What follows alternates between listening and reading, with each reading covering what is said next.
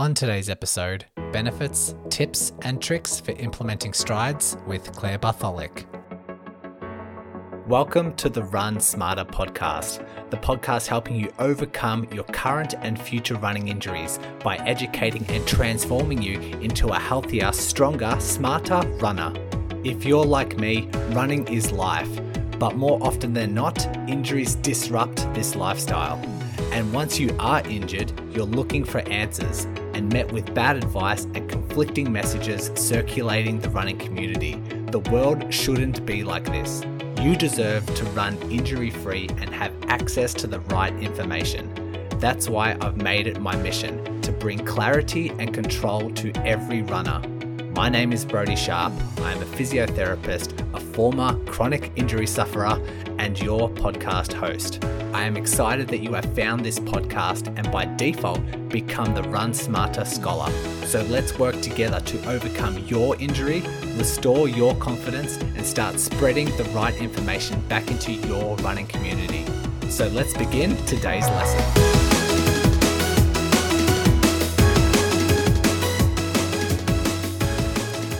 Welcome back, Run Smarter Scholars. I have been meaning to do an episode on strides for a while now, and I was actually listening to Claire Bartholic, who, if you're not familiar, is the host of the Run to the Top podcast, and she actually did an episode on strides, and it was about eighteen, nineteen minutes long or something like that, and thought I'd get her on to chat about strides, and she's like, I don't know how we can turn this into a whole episode. But once we got off recording, she's like, I can't believe we just chatted for forty minutes only on strides. And so it was a great conversation, some really practical takeaways. And she explains the benefits and a lot of tips and tricks about strides really well. So looking forward to you listening and getting some feedback. Over the past few days, I've uh, experienced my first YouTube video, I guess, exceeding the views to subscribers. Um, I've had, I think, five hundred fifty subscribers now, and one of the videos has taken off a little bit at the moment. It's around about two thousand views, and so just really enjoying the process, and hopefully we have some big boom and a lot of subscribers. If you're enjoying it, let me know. I've done a couple on shoes in the last couple of days, so the one that did start gaining a whole bunch of views was actually tips on how to know when is the right time to replace your running shoes when it comes to like wear and tear or loss of cushioning or a certain mileage, and using a bit of evidence-based guidance to deliver my suggestions. But then I also had two videos come out on the minimalist index and explaining certain shoe characteristics that you need to know. And also, if you are planning to transition to a different type of shoe, for example, like a minimalist or a barefoot shoe, exactly how to do that. And I follow a particular research paper which covers five tips on how to do that sensibly. So if you're interested in shoes, if you're wanting to know about those processes and those particular topics, go over to Run Smarter with Brodie Sharpe and you can start watching those videos. Thanks, Jasmine, for chiming in with those barks. Uh, hopefully she, she keeps quiet for the remainder. And okay, so Claire, we've got Claire on today. It actually worked out really well because um, I jumped onto her podcast, the Run to the Top podcast, to uh, talk about the book, essentially, promote the Run Smarter book and certain topics and conversations in there. But um, at the same time, Claire is also starting a new podcast called the Planted Runner Podcast. And so it was a great time to cross-promote and talk about all these sorts of things. And so the Planted Runner, um, it's not just about running for, for people who are vegetarians or vegans or fueled by plants. Um, the description in the podcast says that the name, The Planted Runner, is not just about how to run better, faster, and further fueled by plants. Being planted also means that you are ready for growth. You can start exactly where you are right now and get better. And so there's a few episodes out at the moment. Um, as I'm scrolling through her feed, there's the trailer. There's another episode on how to transform from a casual runner into an endurance athlete, and another one on pacing, the single most important concept to improve your running and your life. So those episodes are out now. Really excited for her to start this new podcast, so you can go check that out, especially if you like the information Claire delivers. And what better evidence to check out the information that she has on strides. So let's dive in. Claire, thanks for joining me on the podcast today. Happy to be here, Brodie. Happy to have you. Uh, how about we start with uh, those who aren't familiar with you, maybe just introducing yourself and uh, the podcast that you've got going on at the moment. Yeah, well, so I'm Coach Claire Bartholic, and uh, my, you know, quick elevator story is that I started running later in life, found the marathon and fell in love with it. And, you know, just a normal average person just trying to run and get in shape, and ended up becoming a student of the marathon. I went from, you know, four oh two was my first marathon and got all the way down to two fifty-eight.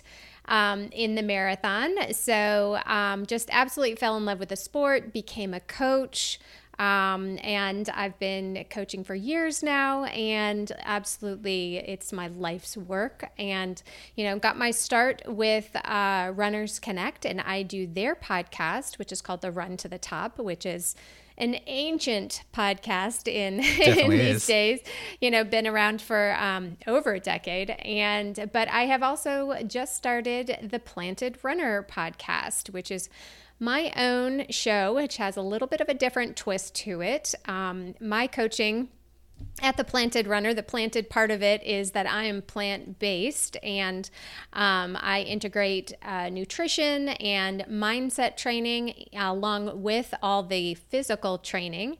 And the Planted Runner is uh, where you can find me on Instagram, and that is the name of the new podcast. Excellent. Well, I'm excited to to dive into it. I know it's um it's a nice new project that you got going on, and I did see on the Run to the Top podcast, you did a, an episode on strides, and I listened yes. to it and I'm like, damn, I haven't done an episode on strides yet. And I thought that you'd be a perfect person to have a chat about it. So for those who aren't familiar, if they've just heard strides as the first time they've heard that term, um, what is it? How can we okay. describe it? Well, strides are just the most magical thing you can do for your running. And what they are are very short, faster running. I hate to call them sprints because they're not technically a sprint, but it's uh, high effort running that I like to do after an easy run, after you've calmed down a little bit, maybe had a drink of water, but you're still very warm from your easy run. And um, you're doing an acceleration, and some people do it for fifteen seconds. Some people do thirty seconds. I usually split the difference and do it for twenty. And um, then you take a rest and you do it again. And there's all sorts of amazing benefits that you can get in just twenty seconds. Good start. Let's, um, when it comes to, I guess, setting up for a stride, mm-hmm. uh, you said the time might be about twenty seconds. Um, in terms of the environment and what to exactly do within that twenty seconds, is there any particular structure or ways that we can plan it out? Yeah, absolutely. So um, I personally like to do strides right in front of my house because it's nice and flat. I got a good stretch of sidewalk. Um, there, you can do strides on hills, but we won't go into that for right now. So you want a spot that, you know, is relatively flat and open where you can run fast, and um, then stand around for a little while afterwards. So um And, and the, the speed part of it is kind of where people um, get confused. They think, oh, I should just go and run as fast as possible and then stop. And that is not actually what we're trying to do with a stride. We are trying to get up to speed. So we we gradually get to our just about top speed. I would say ninety percent, never go one hundred percent, and then ease back down. So if you think about a bell curve, that's what your speed should look like. Um, it's not a forty-five degree angle where you're just going as fast as possible from start to stop. That's not what it should be. It should be get up to your top speed and then come back down. I sometimes have this with my runners who want to introduce speed and they haven't done speed for a long time. And mm-hmm. I say, okay, let's let's do strides to start with just to see how, how you feel. And I usually have, I'm not too sure where I got these measurements from, but I had um, to plan something out for about twenty seconds and um, accelerate for about ten seconds, hold that top speed for about eight mm-hmm. to ten seconds, and then five seconds to kind of slow down, um, which I guess would kind of be at that bell curve with like a five second flat sort of top at right. the bell. Um, is it, it, do you ever come across any other advice that might structure it differently, or it, is it open to interpretation of when to change those values? I suppose it is ov- open to interpretation, but what I like to think about it is it's it's not about running fast. It's practicing to run fast. So if you're thinking about it as a drill and not about, oh, I'm running fast right now, then it totally changes your, your mentality. So why are you doing a stride? Well, it's not about how fast you run. I actually don't care how fast you run. I want you to practice running fast. So what does your body have to do to run fast? Is it pump your elbows back further? Is it really, you know, push off with your toe? Is it extend your leg? What what are we talking about? What is going to get you to your fastest almost speed possible? So you really want to not just fly out of the gates as fast as possible. You really want to create that ramp up to this this high level of speed and then gently come back down so you're not just falling off a cliff. So it really is, there is a rhythm to it. And um, if you think about it that way, sure, you could do five seconds up, ten seconds up, eight seconds up. You know, you could play with those sort of, you know, measurements. But it really needs to be um, a ramp up and a ramp down. Well explained. And mm-hmm. uh, you did talk about the benefits. You said there are a mm-hmm. lot of benefits to strides. And I think we're sort of delved into the technique side of things, you're sort of, yeah. you know, practicing running faster. Um, what would you say the other benefits that, that come along with implementing strides? Well, the thing about speed work is, you know, we we run fast so that we can run fast, right? So we we need to teach our body how to run fast. But the problem with speed work is that you can't run speed every single day. You should not be hitting the track every single day. You should not be running a tempo every single day. You should be running your easy runs nice and slow. But a stride is only twenty seconds times four times six. So in just a few seconds, you can cram in a whole lot of speed work and not get um, not have to have recovery from that. It can be at the end of an easy run, and it's just a few seconds of speed work, which really adds to um, the amount of work that you're doing at speed during the week without really affecting your recovery time. Um, the other cool thing that strides do is they teach your brain to talk to your legs faster. So the con- the neural connections between your legs and your brain, you want this to be a blazing fast highway. You know, you don't want this to be a crackly dial-up connection. You know, you want your brain and your legs to be talking to each other super, super quickly. And when you do these short little bursts of speed, that just reinforces that that that communication pathway. And um, that is so important to how fast you can run, is actually practicing faster running. Hmm. And I think it's really hard to run inefficiently when you're increasing your speed, like your mm-hmm. any any sort of things like an overstride or a, a low yes. cadence that people sort of adopt when they're running really slow. You're sort of just implementing some sort of um, qualities into your running, which hopefully can, if with enough practice, if they're not used to doing that and then they're practicing it and then they go back to slower running, maybe some of those can be a little bit transferable and those inefficiencies can maybe be ironed out. Yeah, absolutely. That's a really excellent point. Because if you think about, you know, running four hundred meters, which is one lap around the track, you think about doing that at your highest level, you're going to start to feel winded. You're going to start to feel fatigue if you're really running it as, as hard as you can.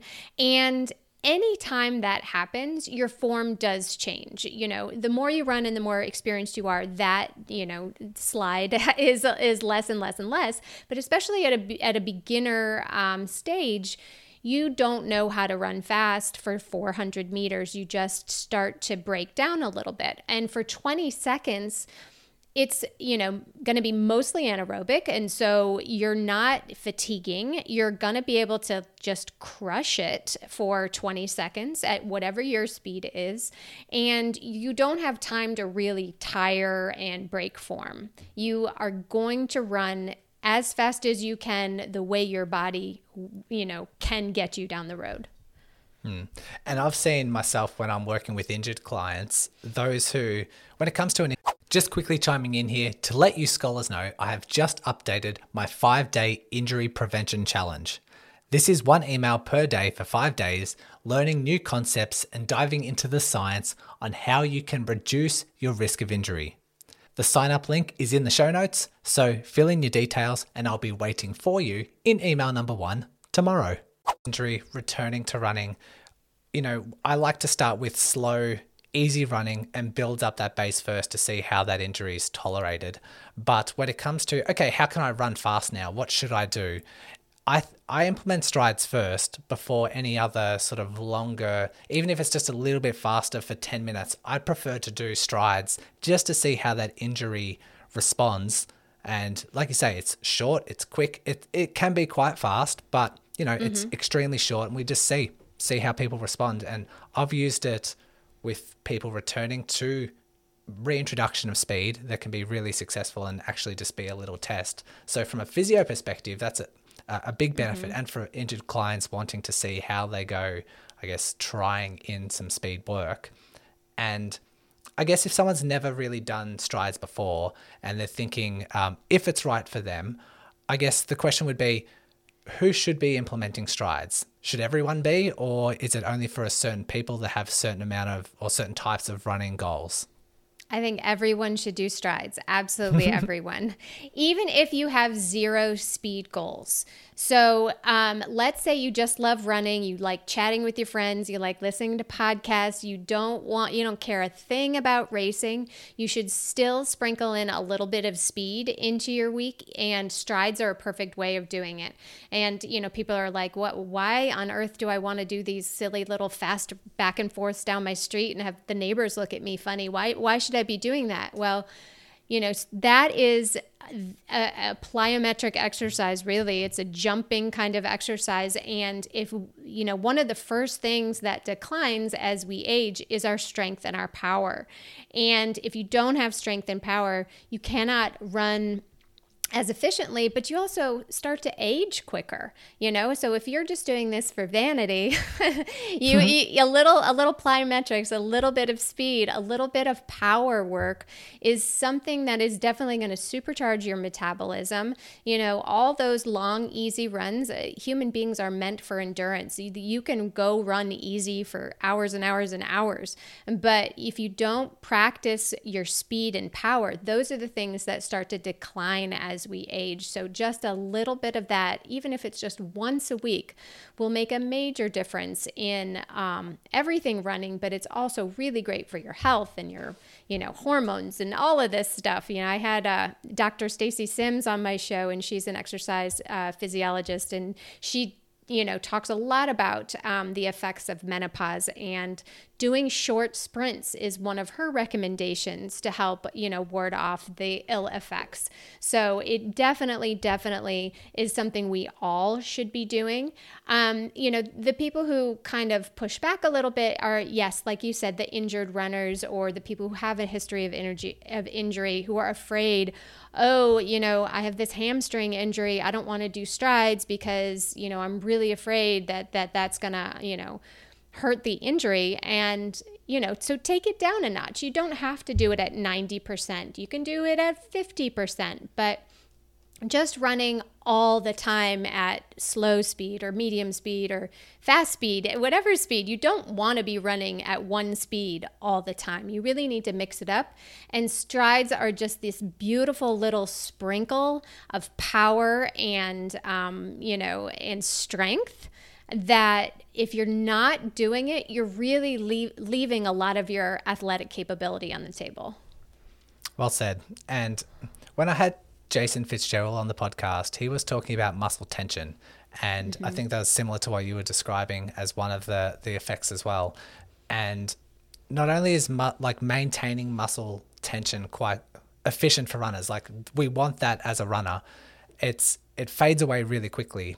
And mm-hmm. we were talking, when I was talking with Jason, we talked about um, the perfect taper when preparing for like a marathon. And he said, you know, back off the mileage, but sort of keep some intensity in there, even if it's just short, because that will mm-hmm. preserve your muscle tension.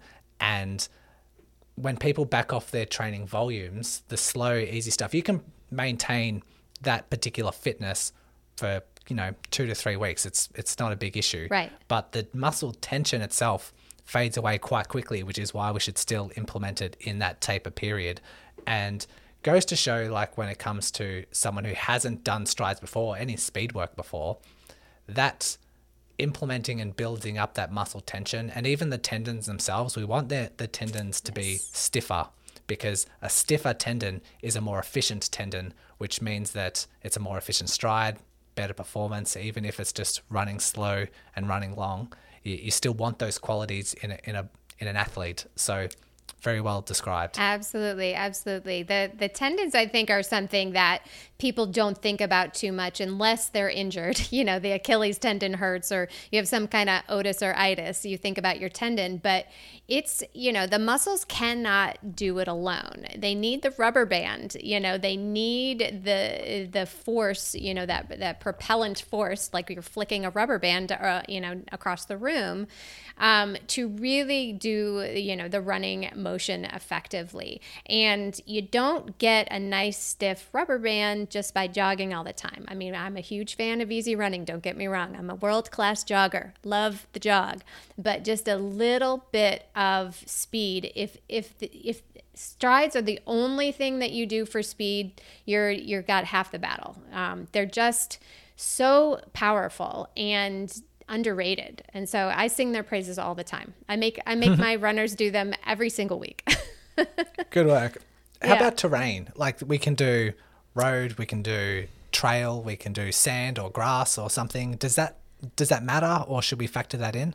Um, you know, varying your surfaces definitely um, has, uh, should, you know, there's some benefits to that for sure. You're mixing up the muscles, you're doing things differently. You know, short strides uh, barefoot have been shown to, you know, work the foot muscles in a way that you wouldn't um, work them when you're wearing shoes. Running on um, softer surfaces like the trail or the track definitely have less impact. Um, but you know, you don't necessarily want less impact for strides all the time. You actually do want that stiff surface, because you can push off a stiff surface more than you can push off a soft surface. You know, think about, you know, running on a couch or running on the ground. You're obviously going to be able to run faster on that harder surface. And so what we're doing is practicing fast running. So I say give yourself the best opportunity to run fast. Um, Um, you know, but if you do want to mix it up and do it on the trail, especially if you are a trail runner, absolutely go do it on, on whatever surface you feel like. I mean, we can nitpick the tiny little differences. Um, if you're doing it and it makes you happy, do it. Yep. Good. Uh, when I very first started strides, I did it on a football oval where it was mm. like grass, and that was where I walked my dog and like threw a stick and a tennis ball and that sort of stuff. So that's where I was. Mm-hmm. And it was a consistent, like, there wasn't cars passing me. There was, so it's, it was a nice um, environment enclosed for me to do that. But did have a couple of random potholes here and there, which Ooh. I couldn't see until it was like right in front of me. So I don't necessarily recommend that. Make sure that the environment itself is quite predictable. And mm-hmm. if it is trail, I guess, you know, you don't want to be going around bends or anything that might have some things that yeah. you can't really have a predictable foot placement. Yeah, you don't want it to be anything technical. You don't, you're, you should not be looking at the ground. That's super important. You know, when you are running fast, you need to be looking straight ahead. So you should be looking wherever that twenty seconds is going to get you. That is where you're looking, way down the road, um, not at the ground. And so if there's roots and rocks and turns and potholes, you're in the wrong spot for those, because you really should never be looking at the ground. A few things to um, consider when it comes to actually implementing it, um, mm-hmm. starting a routine. How about the frequency? If someone hasn't done it before compared to someone who's quite experienced, does the frequency change of how, how often they should implement strides? I think um, just about anybody can do them once a week. You know, if you um, are, you know, if I, I think it's more about how many days you're running a week. So if you're running, you know, three days a week, you might have one speed day, one easy day, and one long run day. So you might do your strides on that easy day. Um, if you're doing four days a week, I don't think I would add two days of strides. Um, once we start getting up to five, six, seven days a week, you just have more easy running, and you have more of the sort of down days where you're not doing anything but working on your aerobic system. And so for those runners, yeah, you, you can add strides twice a week. Um, the, the you know, the thing about strides is they really do go a long way, and it also kind of depends on how you're using them. So I've talked about using them after an easy run, but you can also use them before your speed work. Um, and with this is a great way to kind of, you know, I was talking about the neuromuscular connections. That's exactly what you want before you go do, you know, your track workout. So, you know, do your easy warm up, and then you should have some sort of, um, warm-up drill that gets you ready for your track session. And strides are a really great way to sort of, you know, pump you up, get you ready, get your brain and your legs talking so that you can run fast. Um, and that's why you'll see a lot of people on the starting line of their five K or before the marathon doing a few a few strides. Um, I don't know how much it helps in the marathon, but, you know, if you're used to it and it's your routine, then it definitely can help. Um, so that's another place that I would squeeze it in. It would be before your track workout. Nice. And for someone who hasn't done strides before compared to mm-hmm. someone who's a bit more experienced, yeah, what are we talking about in terms of the um, repeats? How many repeats okay. should we be doing? I think starting with four is great. Um, and for many people, I stick, I stay with that, even if they are experienced. But some people go up to eight or so. Um, it's it, it really kind of depends on where you are and and how you're doing and how many times a week. So, you know, if you get a really experienced runner and they're doing, you know, eight sec eight. eight times twenty seconds, and then they're doing it on Tuesdays right in front of their workout, you know, doing eight again, you know, they probably don't need to keep going higher than that. I don't know how much more that you would need to do, um, unless you're incorporating it into a workout, you know, doing hill, you know, strides, or you're doing some surges or something. Surges are different than strides, but, you know, there's other ways that you can incorporate it in, but, um, I don't really see going much higher than eight or ten for most people, unless you're really, really at the highest level. Okay. And you did mention earlier that you're not too fussed about how fast they're running, like what their top speed is. Yes. What should people be perceiving, or what's, what's a recommended sort of rangefinder to know that they are, you know, going through their strides, implementing them efficiently? Great question. So I get people, um, you know, I'm looking at their workouts and they'll, you know, ask me, hey, uh, you know, can you look at my paces? Did I do them okay? And the paces are not what's important. And in fact, most people's G P S can't record a stride accurately anyway. Um, it's just too short to, you know, translate into minutes per mile or minutes per kilometer. So your your pace is not going to be, if, if, you know, realistic anyway. I suppose if you're on a track and you have a measured um, distance and you're timing it instead of using your G P S, then, then it will get a little more um, accurate.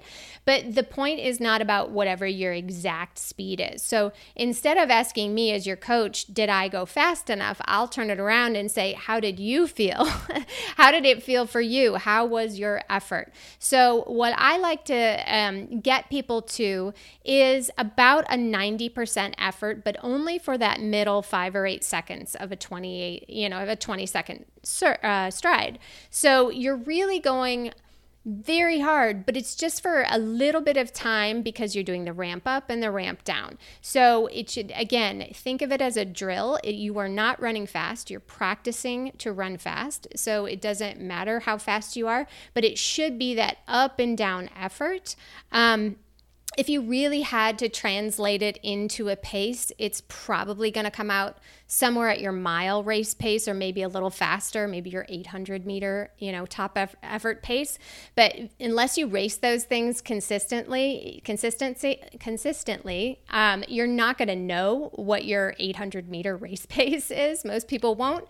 So me telling you, you know, correlating it to a, a pace doesn't make a whole lot of sense. Um, the other thing is, it's extremely difficult to extrapolate short sprint distances from endurance runners. You know, if you run, you know, four hours in the marathon, and I'm supposed to tell you how fast you can run one hundred meters, I can't do it, you know, because some people are naturally better at those shorter distances. Some people are naturally better at the longer distances. And of course, it's all about specific training. So if you don't train to run whatever it is, one hundred meters, um, then I don't know what your one hundred meter pace is, or I don't know what you can run in twenty seconds. And again, it doesn't matter how how fast you run it. It's all about practicing, getting up. What does it take for you to move your body through space and time to be as efficient and fast as possible? The actual number doesn't matter that much. This episode is sponsored by the Run Smarter online course. It's tough teaching and learning these podcast concepts through a purely audio format. So combining the podcast with these video courses is a great way to enhance your learning. There are several courses to choose from based on your running goals and situation. We have injury prevention courses, courses that focus on treatment for certain injuries, and courses to help enhance your running performance. And if you sign up through the website, you'll then have access to the course videos, both through the Run Smarter website and through the Run Smarter app. And to say thanks for being a podcast listener, enter coupon code podcast at checkout to receive a three-day free trial. This unlocks all the injury prevention, injury rehab, and running performance content, so you can binge for three days and it won't even auto-subscribe you once the three-day trial is finished. So head to the online course hyperlink in the show notes to begin. Like I said, when I'm working with injured runners and they're overcoming their injury and want to start implementing some sort of speed, I'll use strides, and I'll usually do about four repeats and kind of level out their top speed. We want to control their top speed. And I usually start with, on average, about seventy-five percent of their max sprint is what they sort of peak at. But right. That is extremely hard to determine as a runner. Like when you're running, what is, am I running at seventy-five percent of my max sprint? It's like, you know, hard to comprehend. But I do say just, you know, try your best. Try to get around about that range. Um, right. But I do think with a non-injured runner who wants to implement these, you, you did mention about ninety percent. I think that's easier, an easier range to find. I think most people can know, I'm running really fast, but I'm not running at my fastest. Sort of like a gear down. Yes. And can can be a little bit easier for people to get that sensation. Would you agree? Absolutely, absolutely. So um, I've been running um, with my son who's thirteen, and so he'll run a mile with me in the morning. And, and his favorite thing to do is race me, you know, at the end. So we'll stop after we hit a mile, and then we maybe have twenty seconds left. And, and, you know, I, thankfully I can still beat him, but not for long. He's going to get, he's, he's going to catch up soon. But, you know, he just runs, he runs that forty-five degree angle, you know, so he runs from zero to a hundred and he, until he just drops. And that's not what we want to see with a stride. It really needs to be a ramp up and a ramp down. So go up and over the bell curve, and mm. and then one day you'll beat your mama.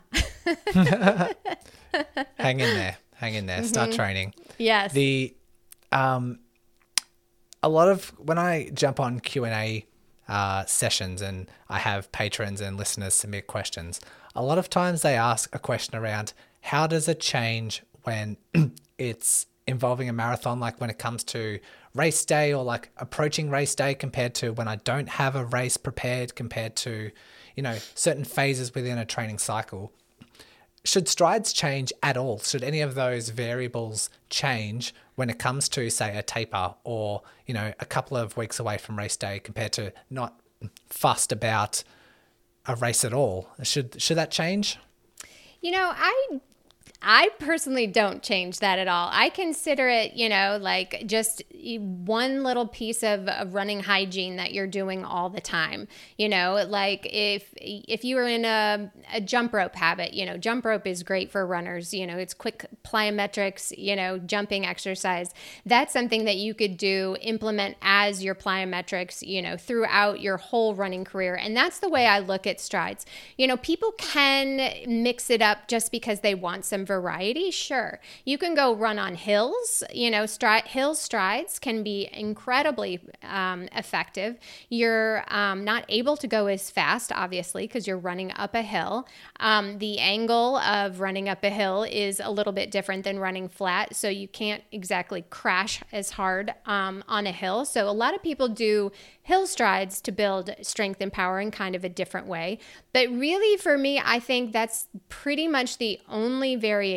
Or, you know, surfaces, like we talked about before, you can do it on different surfaces if you want to.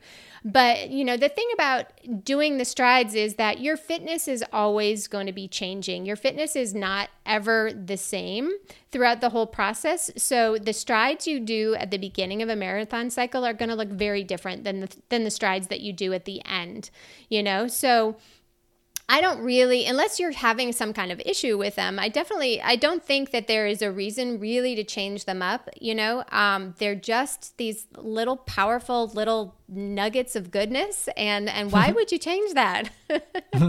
Why would you? Yeah. I do have, um, I like to ask a lot of times with a certain topic, any common mistakes that you might see, or like maybe misconceptions about a certain topic. And you being as a running coach, do you see any common mistakes when someone implements strides? It, you mm-hmm. can maybe repeat something that we might have already said on the the podcast, but yeah, anything that you might have in terms of mistakes? One thing is, like like we did talk about, is being overly focused on your pace, how fast you were going. Um, it is super fun to look at your data from strides, because the the speed that you're able to do is just mind blowing when you you know blow it out to a mile per uh, you know pace per mile. But um, so focusing too much on the actual speed is the biggest mistake. And then I think the second one that I see is um, confusing them with surges, which I um, mentioned earlier. So um, I'll get people who say, oh, I uh, had strides today. I just did them in the middle of my run. And if you're doing it in the middle of your run, it's called a surge. It's not a stride. So the difference is, you know, so a surge is when you're running at whatever pace, let's say it's easy pace, and then you increase your your speed and you go faster for a certain period of time, and then you bring it back down. So, um, that is not the same as stopping, getting your breath back, and then, you know, running anaerobically for twenty seconds or, you know, ten or twenty seconds. Um, a surge is one hundred percent aerobic. It's a pace change. It is not the same energy system. It is not the same physiologically. It has its own benefits. There's nothing wrong with doing a surge, but it's not the same as a stride. So, um, you know, keeping those separate and doing them for different reasons uh, is really important, because they are not the same thing. They're both good, but you're not getting the same effect by doing it that way. Well said, because I can see and imagine a ton of runners being like, oh, I want to be as efficient as possible, so let me just sprinkle it into the middle of my run, and then I'm getting them done. Brodie and Claire, they're happy because I'm implementing them and I've done it in the most efficient way possible. So yeah. Well explained. I think that would be a very common mistake. And the the other thing, the last one I would definitely say, the mistake is people forget them. And I'm guilty of this too. They're just like, oh, I have my easy run. Oh, shoot, I forgot to do the strides. Darn. So go ahead and do them next time. It's usually not a big deal. You can squeeze them in at the end of another run if you if you forget them. But um, that that's definitely the biggest ones. People just feel like, oh, no, I forgot. It's like, well, understandable. Yeah. And I suppose if it's a, a consistent routine, if it's, you know, mm-hmm. on a Tuesday after your easy run every time, you know, after a couple of weeks, it becomes more habit and I guess less forgetful. Absolutely. And, yeah.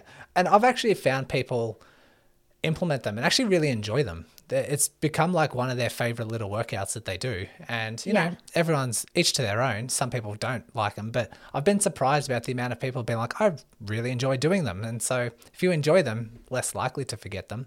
Yeah, um, absolutely. I've definitely heard the same. People are like, oh my gosh, that was so fun. I got to run so fast because, you know, some people are running like four minute miles or five minute miles or six minute miles. And these are paces they've never seen before. And they see this pop up on their watch and they're like, ooh, Ooh, that's so much fun. I'm going to do it again. And it's so short that you don't get tired. I mean, yes, you will be out of breath after twenty seconds, you know, stand there that, you know, stand there and catch your breath. Some people jog back. Um, I'm not a big fan of jogging in between. I think if you're focusing on the stride, you want to one hundred percent focus on the stride, and that means one hundred percent recovery. Um, if you're jogging in between um, the strides, that means you're still kind of staying, you know, your heart rate is staying elevated, your breathing is still elevated, and you're not getting, you know, the one hundred percent recovery. So you cannot run as fast if you don't have full recovery. So um, that is definitely something that I, you know, try to explain. If you jog between because it's cold or it's raining or something, fine, no big deal. But next time, make sure you're getting that full one to two minute recovery, which is a lot of standing around time. People don't like that so much, so, you know, especially if the weather's bad, but that's the way to do the stride with the most um, speed that you've got. One of the reasons why when I implemented strides that I did it with my dog, like on the, the football soccer oval, because during my rest, I just throw the tennis ball a couple of times and just recover, and then I do my repeat again. So it worked really Perfect. well. Perfect. Yeah, bring are your there dog. Any other, are there any final takeaways that you might have on the topic of strides that we haven't yet discussed, or maybe anything really important that you is worth repeating? Um, yeah, I think I think the other part that we really haven't touched on is the mental side of it. So um, you really need to concentrate on what you are doing. It's only twenty seconds, and our brains, they really can't think about something for very long. Like if you're out on your normal run and you're trying to work on your cadence and you're trying to, you know, put your shoulders down and back and you're trying to, you know, do the forward lean and all these things that you've been told to do that, that a good runner should do to have excellent form, you're going to think about that for thirty, forty seconds, and then you're start going to start to think about what you're going to have for dinner that night or whatever. You know, your brain is going to wander and do something else. During a stride, you have twenty seconds to absolutely focus your brain on exactly what you are doing. Think about where your head is. Think about where your eyes are looking. Think about how your shoulders are placed. Think about getting that full deep breath into your lungs. Think about, you know, like I said, extending from the hip and pushing off with each toe. I mean, really get micro and, you know, analyze every little bit, because for twenty seconds, a human being can pay attention, you know? So really, really pay attention, be really conscious of everything, you know, pretend that you are, you know, I don't know, Eliud Kipchoge or whatever famous uh, runner that you really admire. Pretend you are that person, embody that person, and just sprint down the road like you are the best runner in the world. Like really go crazy with your imagination. It's it's more fun that way. And you you actually start doing the things Um, unconsciously, the more you consciously practice. So when you're consciously working really hard for twenty seconds, that's totally within your human brain capacity. And sooner or later, eventually, with all this good mind practice, you won't have to think about it anymore, and you will run that way all the time. I think that's a, an excellent way to end this conversation, because you did start off by saying strides are like a drill. And when you're explaining it that way, like we're trying to get to every like little micro adjustment and thinking about it in all these little forms and repeating that, that is now a drill. You're like honing in on a skill. It's deliberate practice. It's not necessarily just, oh, I my coach says I need to do these, so let me do these. It's right. It's a little bit more purpose. So a great way to finish on. Everyone's going to go check out the Planted Runner podcast. Is there any other socials that you want people to check out if they want to learn more about you? I am very active on Instagram, so I'm the Planted Runner on Instagram. I have, uh, I also have my website, the Planted Runner. It's all, you know, Planted Runner everywhere. And um, I am doing a free twelve-week marathon series, so we're right in the middle of it if you've missed it. But every week I am explaining exactly what you should be doing that particular week um, for the marathon, what your training could look like, what you should be eating, how you should be resting, all of that good stuff, breaking it down week by week. And it's one hundred percent free. So you can just head over to the planted runner dot com slash marathon. Excellent. What a good idea. And it's always a pleasure talking to you. Thanks again for coming back onto the podcast. And yeah, had a lot of fun. So thank you very much. Yeah, me too. Thanks, Brodie. Always nice to chat with you. And that concludes another Run Smarter lesson. I hope you walk away from this episode feeling empowered and proud to be a Run Smarter scholar. Because when I think of runners like you who are listening, I think of runners who recognize the power of knowledge, who don't just learn, but implement these lessons, who are done with repeating the same injury cycle over and over again, who want to take an educated, active role in their rehab, who are looking for evidence-based long-term solutions and will not accept problematic quick fixes. And last but not least, who serve a cause bigger than themselves and pass on the right information to other runners who need it. I look forward to bringing you another episode and helping you on your Run Smarter path.